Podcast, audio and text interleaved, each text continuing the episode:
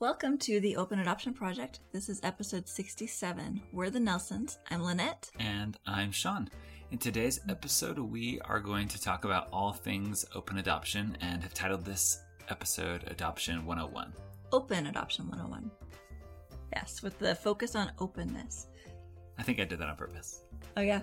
Yeah. So that I could remind everyone Yeah. what the focus really is. Let's put some more emphasis on it. Perfect. Perfect.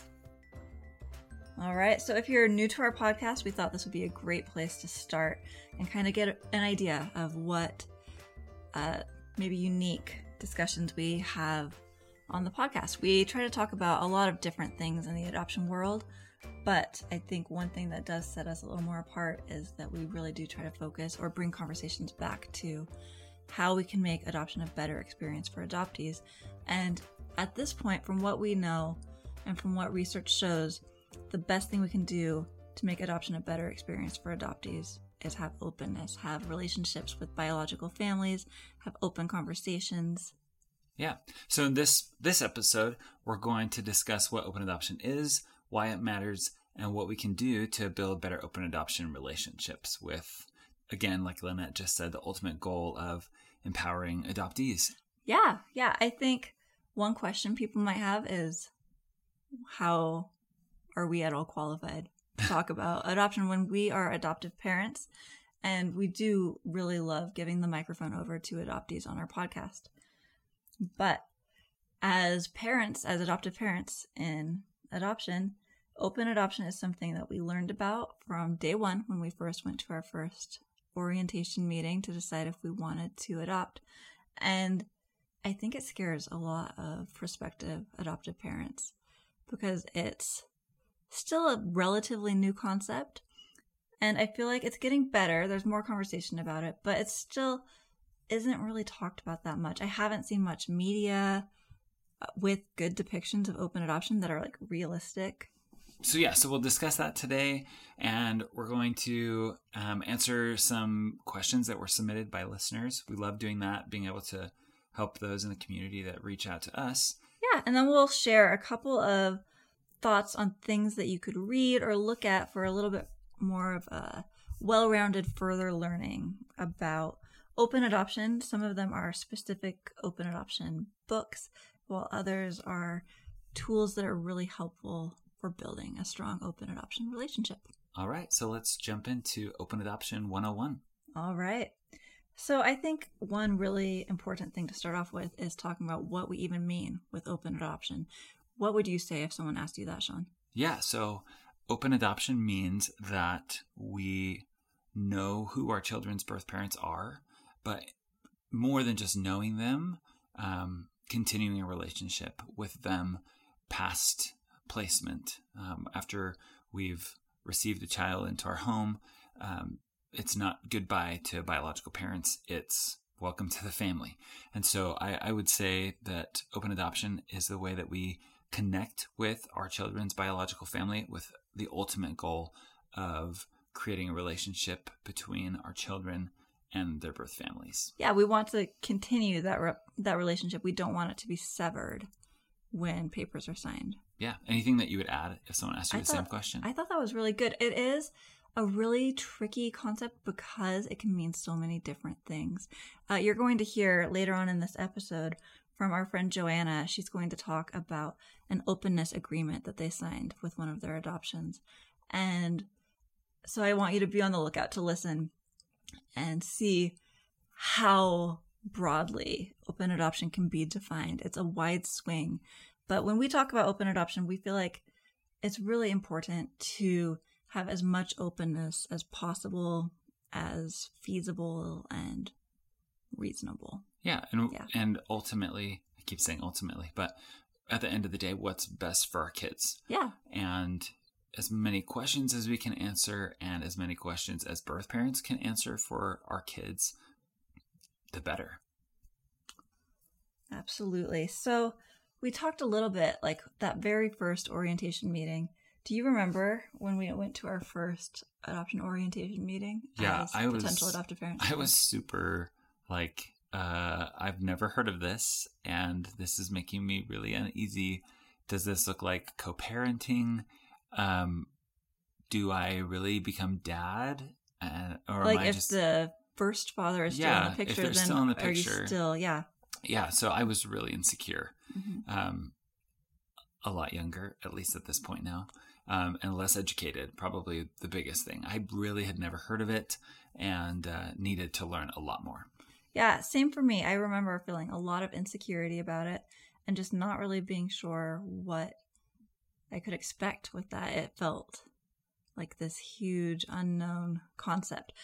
But luckily, before we adopted, we got to know a few different mothers who were considering adoption and built these really great relationships with them where I think that helped us realize that it's not scary Yeah. to keep a child's biological family in their life. And we also surrounded ourselves with some other couples who had already adopted. hmm and we had heard a lot of experiences of what their adoptions had looked like and what relationships looked like. We had heard from, like you said, some mothers that had placed and kind of shared their preferences. And so, really, just trying to educate ourselves in those months before we had our first adoption was really, really helpful. Yeah, absolutely. Uh, I think our families had some anxieties about that too. Do you remember Yeah. any of that? I remember, I mean, telling my parents that we were moving forward. They'd known for a long time that we were considering adoption. And my dad, um, and I think this is kind of common amongst my dad's generation, but the, questions were like, wait, aren't you afraid they're going to try to take their child back from you after you adopt if you have a relationship if they know if they know where you live aren't you afraid of that um, and i think it's been fun to see that over time uh, their understanding of open adoption has grown and their kind of acceptance of how this all works Mhm. is now just in a great spot I love that. Well, and it's such a trust based relationship. You have these biological parents who are literally entrusting their child with you to raise. forever and it seems very reasonable to give them that trust back and say, Yeah, I trust you to stay in our lives. And you're trusting me to parent every day. And yeah, it just makes sense to me that Yeah. you would have that trust be a mutual thing. So if you're walking into adoption for the first time as potential adoptive parents and you're still uneasy about the idea of openness, here we are. Um, hopefully this episode helps, but educate yourself.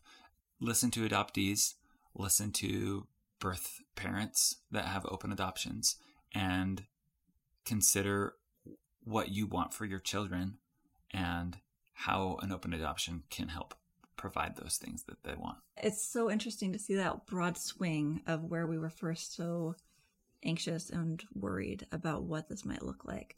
And then when we had situations presented to us where we wouldn't be able to have an open adoption because that's not what the biological family wanted, we were just like, oh, well, we don't really want that. Like that huge shift of mindset where it suddenly became what we really, really wanted. Yeah, and actually, I remember, um, and I don't know if we shared this long, long ago in our early episodes, but when we were first filling out adoption paperwork, we actually just skipped the questions about openness because we just couldn't decide on how. There were a couple different check boxes that we could click, and we weren't Like how sure. much contact you'd want. And when our daughter's birth parents reached out to our caseworker and they were asking about openness, um, she reached out to us and said, "Hey, we realize that you never really checked these boxes. What are you What are you open to?" And in the time we had been waiting, I mean, it had been many months at that point. Um, our feelings had had changed. yeah, we had mm, talked with, I don't think matched is the right word, but we'd talked with a different mother who had ended up parenting, but we had grown to really, really love her. And that relationship, I think, helped prime us to Yeah. realize the openness was what we wanted. Yeah, we had spoke with her for probably three months. Uh-huh. and I couldn't imagine her giving birth to a child, placing that child with us, and then us never talking to her again or having the same type of relationship that we had. So I think that when that question was presented again down the road, we were like, oh, yeah, like for sure, we, we want them to we be. want as much contact as we can have. Yeah. Yeah. Yeah. Some of the common questions and concerns that we do hear when And there's a people hear about openness uh, are your kids confused? Do you feel like our kids are confused? No. um, yeah, I, I, I've heard that. Maybe not so much recently, but in the beginning, like do they know who mom is? Do they know who dad is? Like, what do they call each other? What do they call everybody? Yeah, what do you call everybody is a big question. Yeah. talk about Sure, that? and that's going to differ in every family. Yeah. Mhm. Um, in our family, most of the time our kids call their birth parents by their first name. Uh, we had shared their adoption story as like stories all the time when they were young, and so it wasn't this big reveal at some point. Um, well, yeah, would see their birth parents as often as we could. Yeah. And grandmas and grandpas are grandmas and grandpas, and that's what we call them. Um, one of our children's birth moms um, doesn't like being called by her first name, and so um, kind of the nickname that we picked, or she, She picked, picked, actually, it. Yeah, yeah, she picked uh, was Bima, short for birth mom. And uh, actually, earlier today, our youngest at the kitchen table this morning, um, he, I think it was because we saw her just a few weeks ago at Christmas. And when she was coming, he was looking out the window and he's like, Where's Bima? Where's Bima? And this morning at breakfast, he was saying, Where's Bima?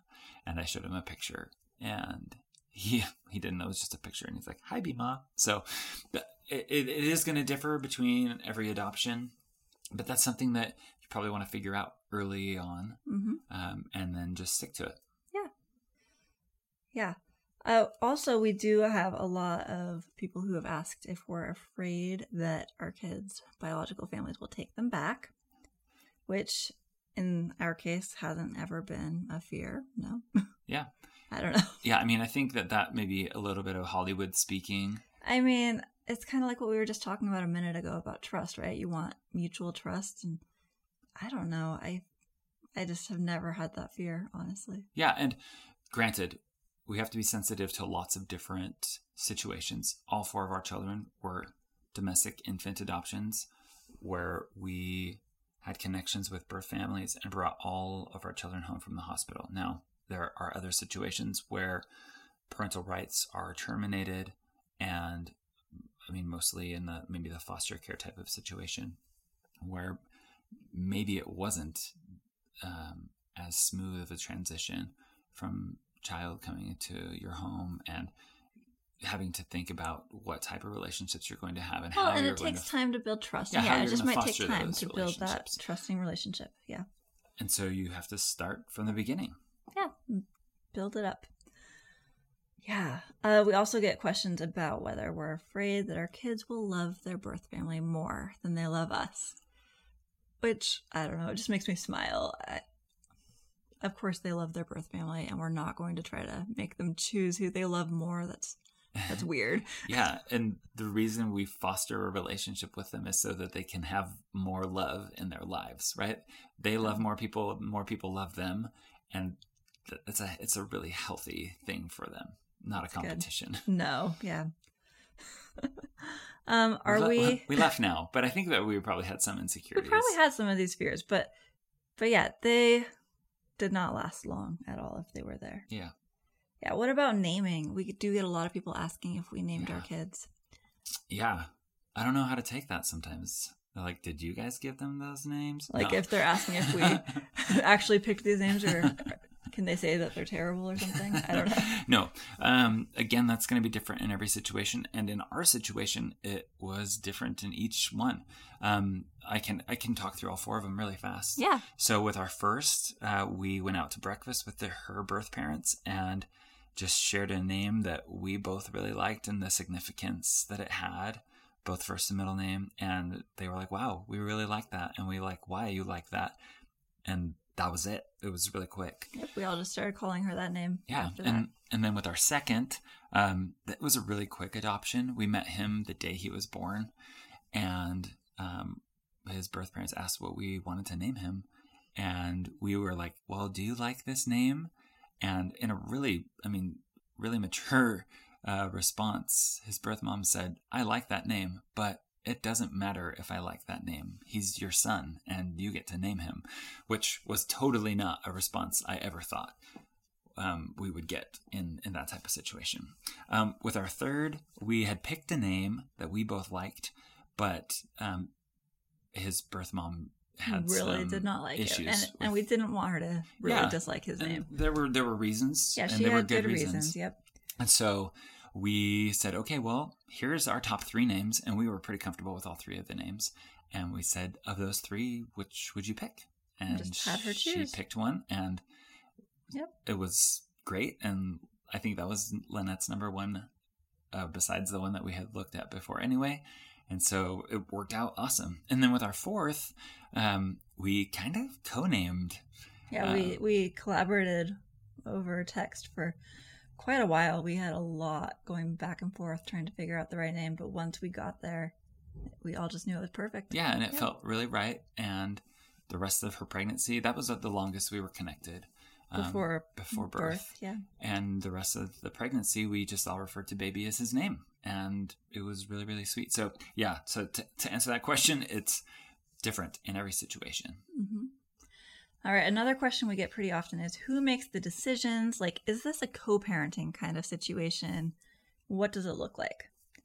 And I mean, I imagine in some families it might be a little bit more collaborative, kind of like our co naming situation we just talked about. But for our family, we're making the day to day decisions. Uh, of course, we are open to and listen to thoughts that birth family have about things that might come up. But but yeah, we're making the decisions. Yeah. Um, I don't think there has ever really been anything I can't think of any time where they birth parents yeah. asked us to do something that we weren't already doing or that we didn't want to do. Yeah. Yeah, it hasn't really come up. But Yeah. Maybe I mean maybe other of our listeners have had other experiences, and if so, on Instagram, reply to the post when we post this and share your experience. yeah, we can talk about that more if you'd like us to. But yeah, uh, we also have heard a lot of people, more than I would expect, say, I could never love a child that wasn't mine. And so uh, this comment really bothered me initially. The first few times we heard it, I was just like, oh my gosh.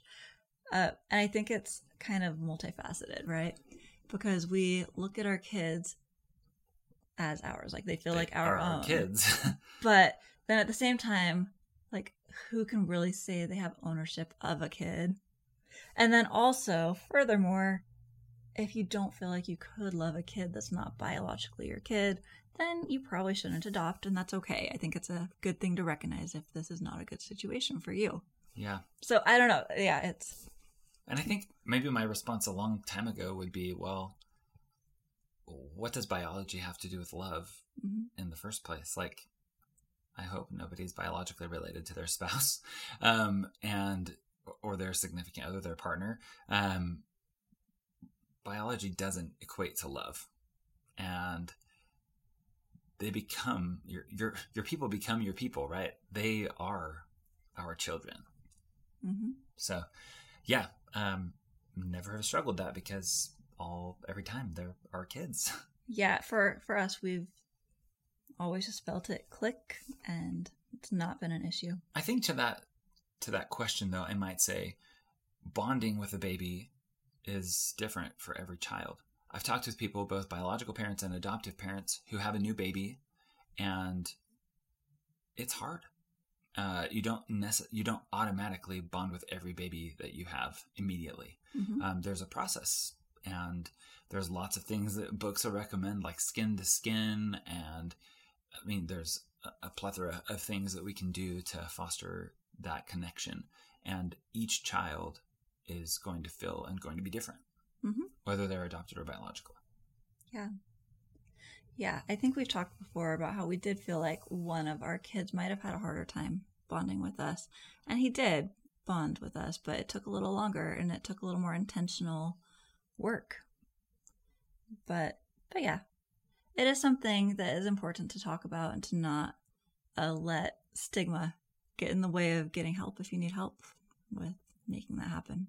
yeah uh, one more thing that we kind of want to talk about before we go to some of the listener submitted questions is maybe the nuance difference between what works best for us versus what works best for your adopted child. Yeah, yeah. Like when you're talking about having an ongoing relationship with the biological family, I feel like a lot of adoptive parents kind of fall back on, oh, well, we can't have that much contact because, like, we're too stressed about the visits or our older kid who's our biological child they don't like the visits or i don't know i've heard multiple thoughts on those lines and i know they're not coming from a place that's trying to dismiss the needs of an adoptee but it's really important to recognize that these open adoption relationships can be beautiful for everybody and they are work they're a lot of work but they're for your child they're for the adoptee and you have to do things that can be hard or uncomfortable or maybe time consuming. Yeah, we've I mean we've interviewed dozens of adoptees, both coming from closed and open adoptions. And either way, there are going to be times where they have questions. They're seeking to f- understand parts of who they are. And for the most part, we can answer almost all of those questions if we've developed and maintained a good open adoption relationship. Yeah, which is really empowering when we talk to people who grew up in closed adoptions. I just think, I, I hope that open adoptions are building a better path to identity and self awareness for adoptees. And I think it's going to take time to see that because there aren't very many adult adoptees who have grown up with open adoptions and the openness has, I think, increased and become more liberal over time. And so it's going to take time to see exactly how this all plays out. But and on that note, we have a couple episodes coming up over the next several months. Yes. Where we do have some adult adoptees. We're really excited. In open adoption relationships. Yeah, growing up, we're super excited about that. So uh, maybe let's switch gears a bit and look at some of the questions that were submitted. Yeah. So our first one, we are going to go over to a little mini interview with our friend Joanna Pace. We had a listener submit this question, and I just didn't know how to answer it, but I thought of you immediately and remembered that you have experience with this. So this listener asked, um, I would love to hear from people with experience in open adoptions in states that require PACAs. So a PACA is a post-adoption contract agreement, and it's also sometimes referred to as an open adoption contract. So it's a contract between adoptive parents and biological parents that outlines contact between them once the adoption is finalized, what that's supposed to look like. So they're not legally enforceable in all states, but in states that recognize post adoption contract agreements, you need to file them with a court at the time of finalization. And one of the states that has legally binding PACAs is Arizona. And so we're here with our friend Joanna, and she and her husband Matt were in episode 50 of the podcast. It's a wonderful episode and they have experience. They signed a PACA when they adopted their second child in Arizona. So we had Joanna join us to share a bit more about what that entailed and what their experience looked like. So, can you tell us first just what your experience was like when you signed that agreement? Yeah, absolutely. We had discussed it ahead of time. Um, we were working through an agency for this particular adoption with our second son. Um, and the agency was for all intents and purposes, a lot uh, more conservative about what open adoption looked like um, than than what Matt and I had in mind, and also what our son's birth mom kind of hoped for. Our son's birth mom hadn't placed before, and so she was she was excited about our willingness to do open adoption, um, and but also she didn't know and and the agency was unfamiliar. And so most of the time like early on in the adoption we had to sign paperwork saying that we were going to be have open contact without their um i want to say supervision. Yeah because usually the adoption agency is like on the phone with you the entire time. yeah. Yeah like and so so we had to first of all sign paperwork saying we're going to have contact without the agency and then we assume any risks associated with that and she also had to sign something like that and then so later on what? yeah and and then also even when we did that the agency kind of uh encouraged us to to have an alternate phone number um as like a google voice number instead of giving our own number and Matt and I are like, no, we're not doing that. so we just because for us, we had already built a relationship with her and it felt weird to be giving her like I, I, don't know we already had a pretty good relationship and i it was it was weird to do that. So Um, so yeah, so that's the backstory of the agency was trying to kind of help and facilitate while at the same time not understanding what we actually wanted. I asked um our son's birth mom because of this question um what if she had had any input in the process and she said uh, she didn't remember having any input. Um but she she did say like i want to open and then the agency said okay we'll make that part of the contract. When so when we when relinquishment happened our contracts included the paca included like an open open contract and our recollection between the two of us we were we were texting back and forth trying to remember what it actually said but um she said she thought it was pictures twice a year and a letter once a year until the child turns 18 Wow, that was the open adoption agreement. that was the open adoption agreement is what i remember and i remember talking with her and both of us just laughed because it was so so minimal compared to what we wanted um and this is of course Old school. Yeah, yeah. really really old school and we we had been there for we had been in there a few months prior to our son's birth just so we could meet her and get to know her we had arranged a trip to come down to arizona and uh and just kind of meet in person see see uh and and she had invited us to come to a doctor's appointment for our son. So that was kind of fun like a prenatal ultrasound or something. And um so we had been there in June and then he was born at the beginning of August and and he had been they had an induction date. And so because this hospital was small we'd end up spending the whole week together while we were waiting for the hospital to have room. And so we had we had been spending time all week. And then when when he was born and then a few days later with relinquishment we were signing the agreement with the adoption um, representatives adoption agency representatives. And they said have you um, you know, have you guys talked at all since the birth? And we are like, yeah, we've been hanging out the whole week, you know. And she was like, oh, oh, interesting. And we signed the agreement. She's like, oh, here's the agreement. You're agreeing to do pictures twice a year. And I was like, here's our texting back and forth. I've already sent her five pictures today, you know. So it was just funny.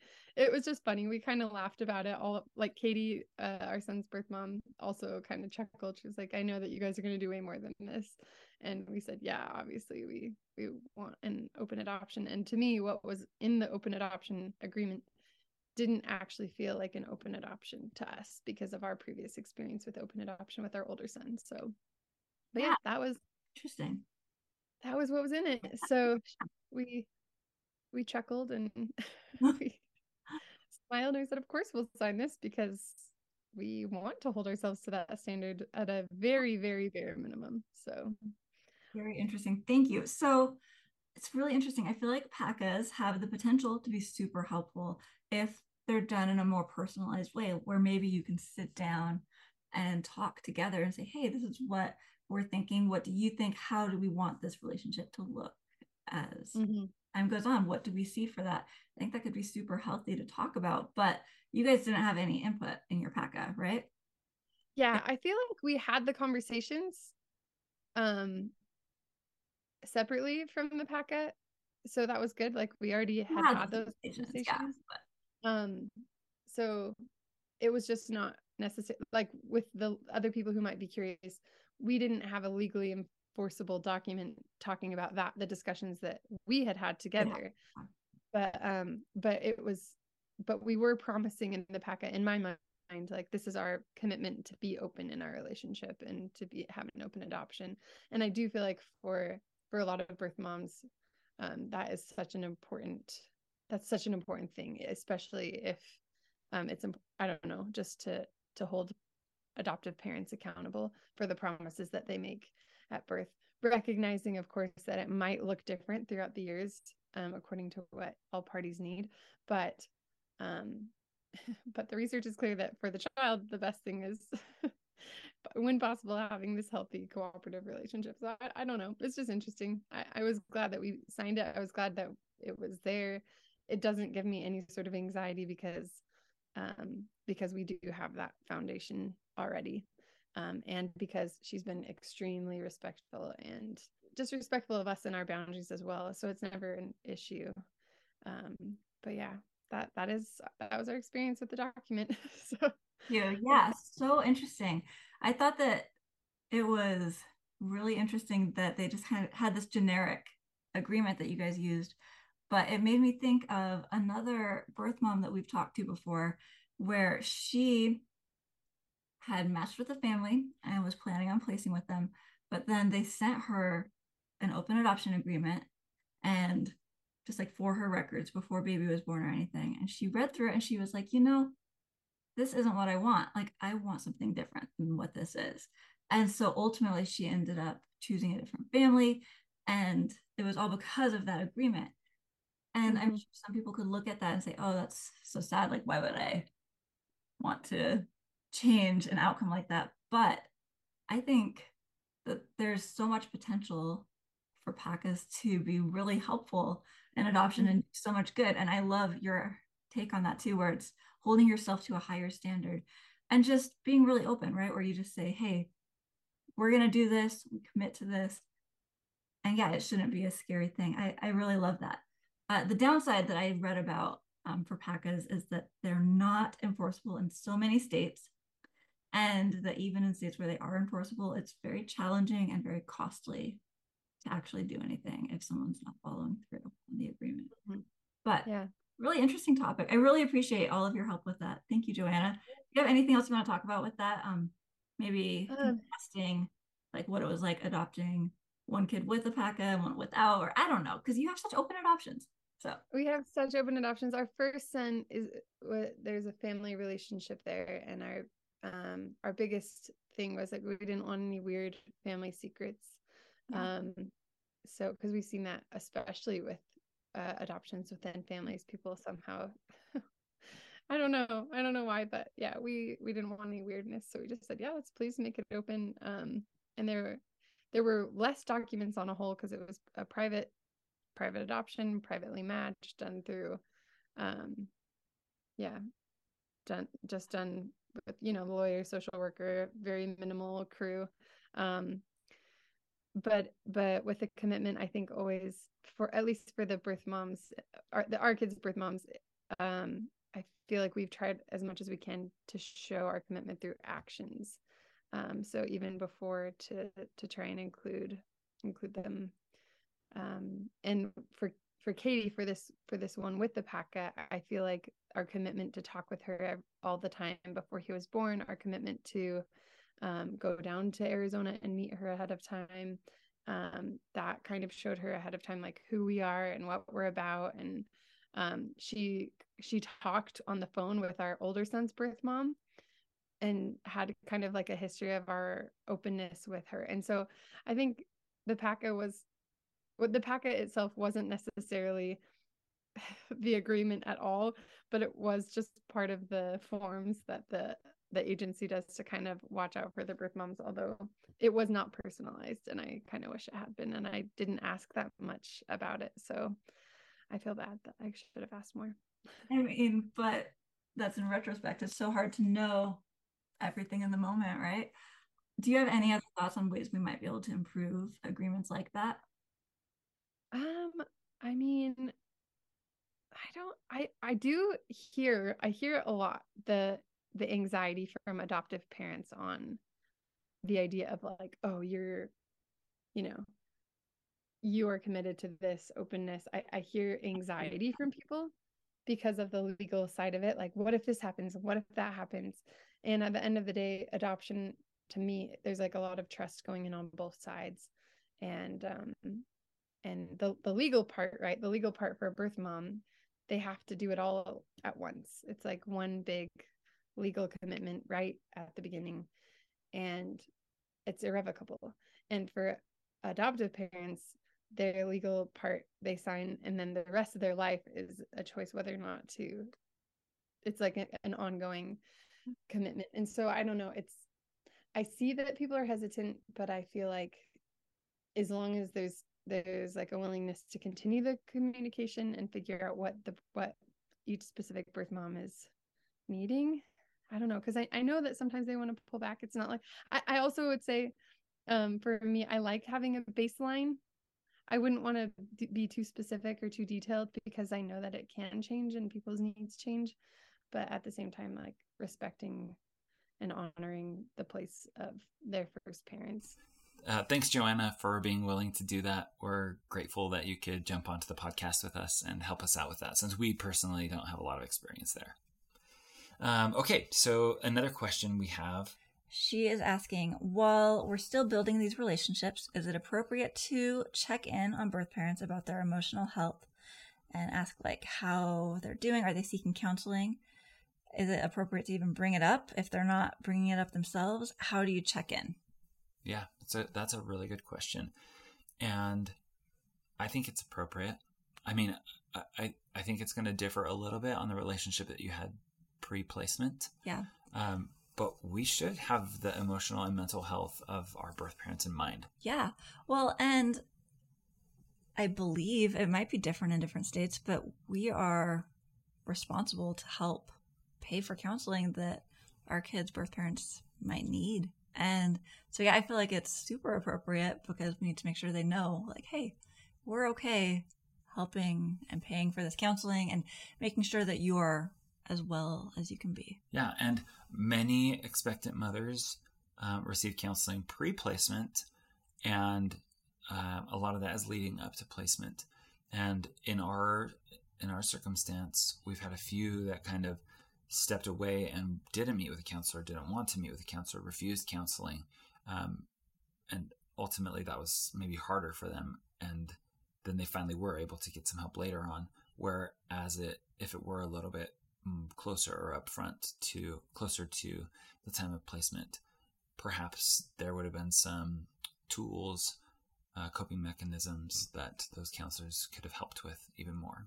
But Yeah. you, I mean, you can't force someone to meet with a counselor, but making sure that they know that you care about their mental and emotional health, that you're willing to provide um, that connection with with a counselor and Yeah, pay yeah. for it. Yeah, showing that you're willing to help, that you care. I mean, you obviously don't want to push it if they don't want to talk about it, but I think making sure they're aware that that is something you care about and you want to help with if they need it. Yeah. Yeah.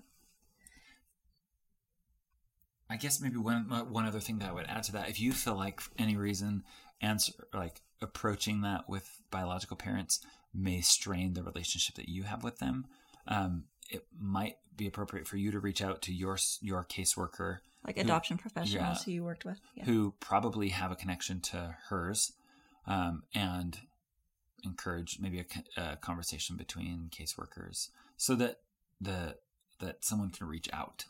Um, if it's not us as adoptive parents encouraging that connection, um, at least some somehow trying to facilitate it, I think is a is a good thing to do. Yeah, absolutely. All right, another question. How do you foster relationships with someone who you would otherwise not be friends with? Why don't you start with that one? Well, I think that's a great question. So, I mean, it's hard to say that I wouldn't be friends with our kids' birth parents at this point because we are friends are with them. friends. We, we're family with them. We love them. But yeah, I could see that being a concern and an issue in the beginning, especially when you're trying to build these relationships. I think a few key things can help as you're trying to really build those relationships and make it healthy. I think communication, just making sure that you make communication as open as possible.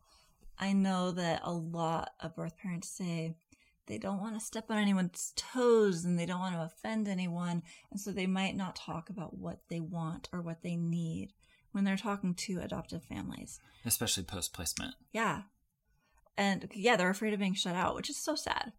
And so I think maybe if you can set a culture in the beginning and always be working on making sure this culture is reinforced where you're very open to hearing thoughts on maybe how you can improve this relationship or what these families need that's probably a really good first step making sure that you're just really open to hearing whatever they want to share Yeah, I think another maybe recommendation I would have here is that if you're unfamiliar with or uncomfortable fostering a relationship with someone who's different than you, then reach outside of yourself.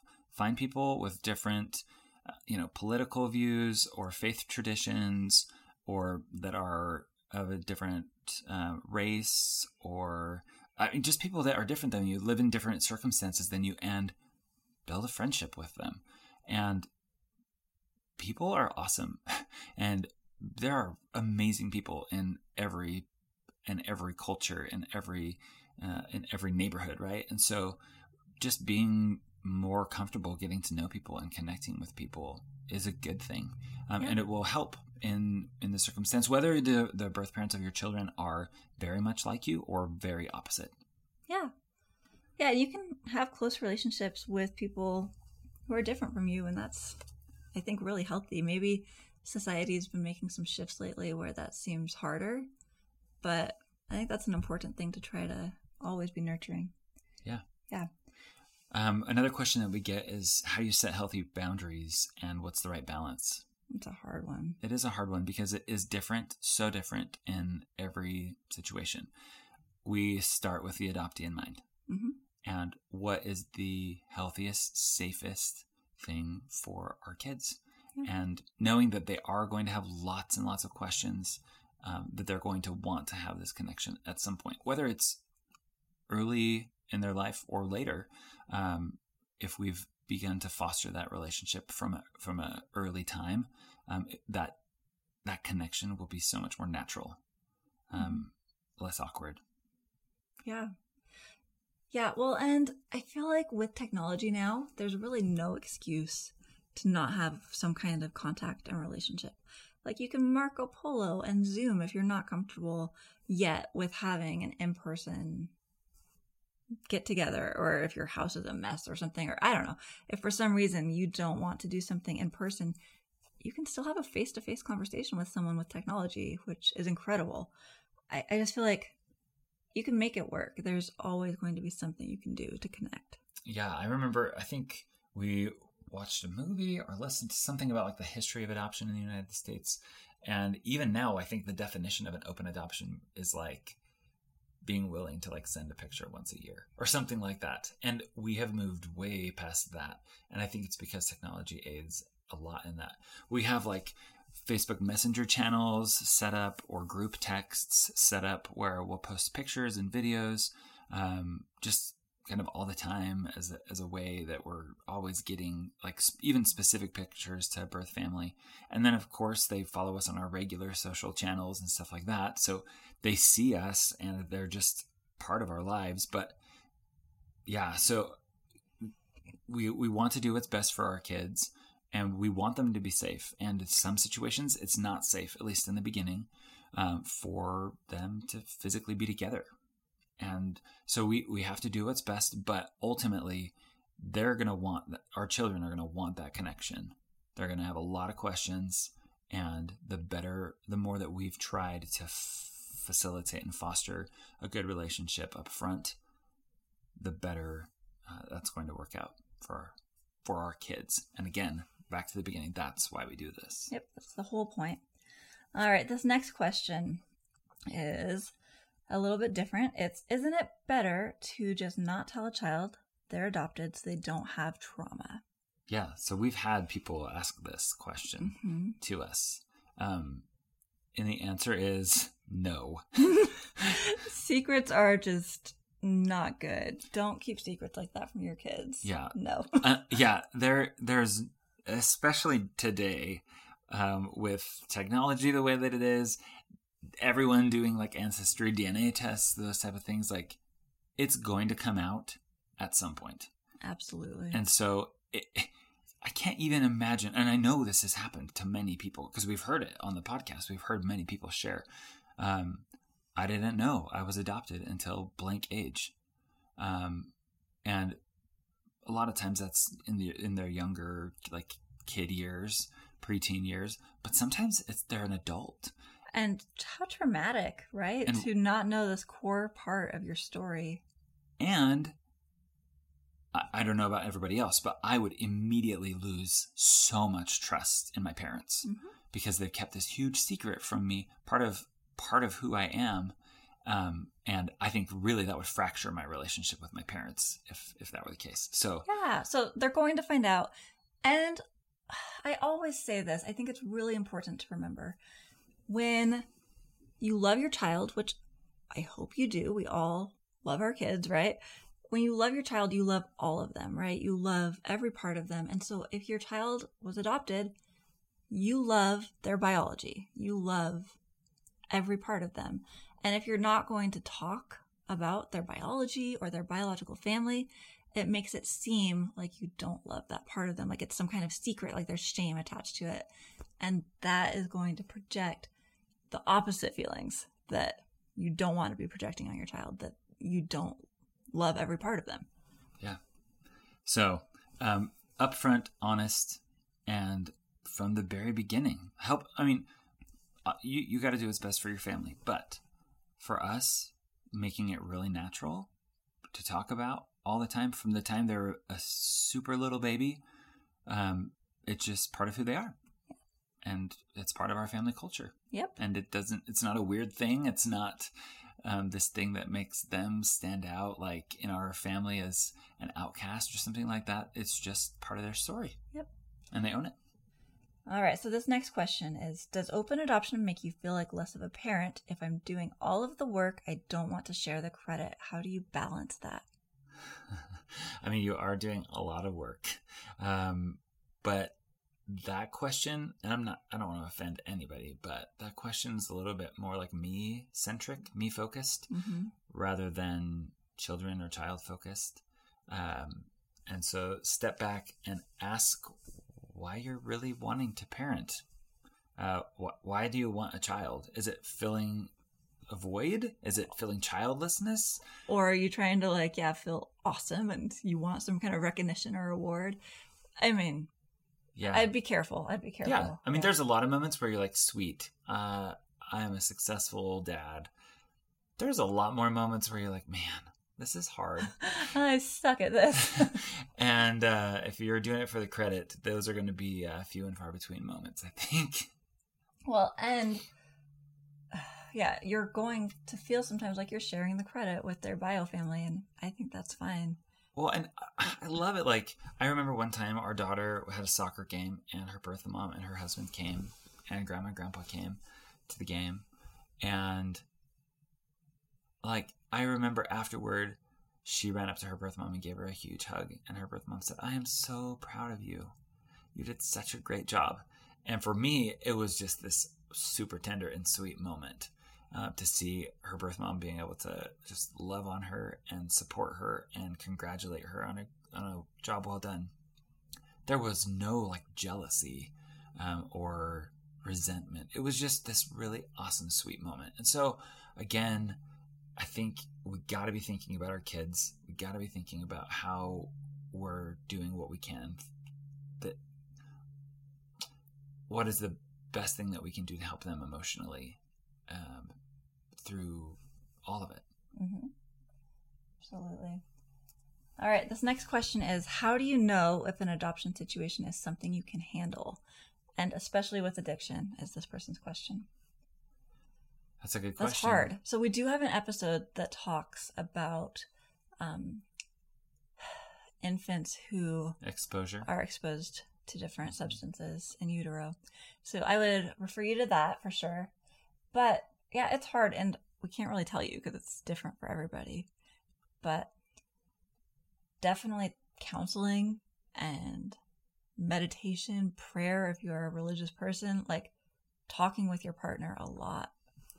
Yeah, and you know, I think in the beginning, um, I, I I remember us counseling with our caseworker, and she said something like, "If it could happen to you naturally, then maybe you should be open to it." So, for the, the circumstance was um, a child with Down syndrome, for example. Um, could Lynette and I have a child, a biological child that has Down syndrome? Absolutely, in the realm of possibilities, right? And so, don't turn your nose up to that situation Yeah, that was automatically. Her, yeah, her, That was her example. Um, well, and this was her counsel. It, it wouldn't Yeah. apply to everybody. no, sure. and and and then with that counsel, I thought, well, I don't think we would ever have a child that was born addicted to a substance. Does that mean we should does- always say no to that kind of situation? Yeah, I think in the beginning that maybe I thought, oh, well, it wouldn't have happened to us naturally, so maybe I, I probably don't need to be open to that. But my, I think my heart changed over time. Yeah. um, and people people have hard lives people make decisions that spiral out of control and uh, can't hold everything against the person. And especially a person who's trying to make a, a, a decision for their child that's absolutely heartbreaking um, and wanting the best for their child and they choose adoption. Um, yeah, I, I would just say uh, be willing. I mean, counsel counsel together as a family, as a as a couple, or if you're an individual adopting, counsel with other family members, counsel with your social worker, um, maybe even a therapist to try to talk through yeah. things. Educate yourself. Um, like Lynette said, we did a podcast about this. Adoption Med Ed was the the group that we spoke with when we did mm-hmm. that, and just educate yourself because it may not be like what you're imagining. Yeah, keep an open mind and an open heart, and it'll it'll work out. You'll understand, I think, eventually what might work for you and what might not. Yeah. Another question that we got was how do you navigate openness when our child acts scared with their biomom? That's, All a, right. that's a hard question. This is a hard question. So, we're going to answer this with two different kind of scenarios. So, if there is not a history of abuse or neglect, then I would say you need to keep the openness. You need to try to keep nurturing that relationship. Some kids are naturally more shy and get a little more wary around people who they don't know or see often. And that doesn't mean you should just be like, oh, well, we don't want to see birth mom right now because you're scared of her you wouldn't do that if you were visiting your parents, right? You wouldn't be like, oh, we're not going to visit grandparents anymore because our kids cry when they see their grandparents. Right. You would try to mend that relationship and help nurture it so that it can blossom and your child's not scared of them anymore. Yeah, I think, I mean, one of our children, our youngest, was born in 2020. I don't think he saw anyone else's like face in public that didn't have a mask on it forever, right? And so he was a little bit more weary of people. Mm-hmm. And even times when his birth mom or birth dad visited. Like, it took him a little it, while to warm yeah. up. Yeah, more than our other kids. But some things you can do that might help, mm-hmm. um, like Lynette talked about earlier, like doing FaceTime or mm-hmm. Zoom, showing pictures and normalizing the relationship with this person um, so that they know who they are. Um, I think that could help. Any other thoughts? Um, well, when they're brand new, this is probably not helpful for this particular question because this is more like, yeah, brand new baby. But I really like the idea of, okay, first off, rewind a little. When baby first comes home with an adoptive family, they're going to be feeling some anxiety because they are so used to their first mother, right? They're used to that smell that she has. They're used to her voice. They're used to being with her. And we've talked before on the show about how there is absolutely some trauma associated with that. And I've heard some people talk about bringing home a stuffed animal or a blanket that hasn't been washed um, to get the scent off, that has like that the first mom has slept with or has held, so that baby can still like feel that closeness, and also the importance of having uh, meetings and visits as often as possible um, to help baby know that she's still there and part of their life. So I think those would also be helpful things, but those are kind of earlier in the game, yeah. if possible. Like I, you can't turn back time, but the, I would do those things if you're still in the early stages.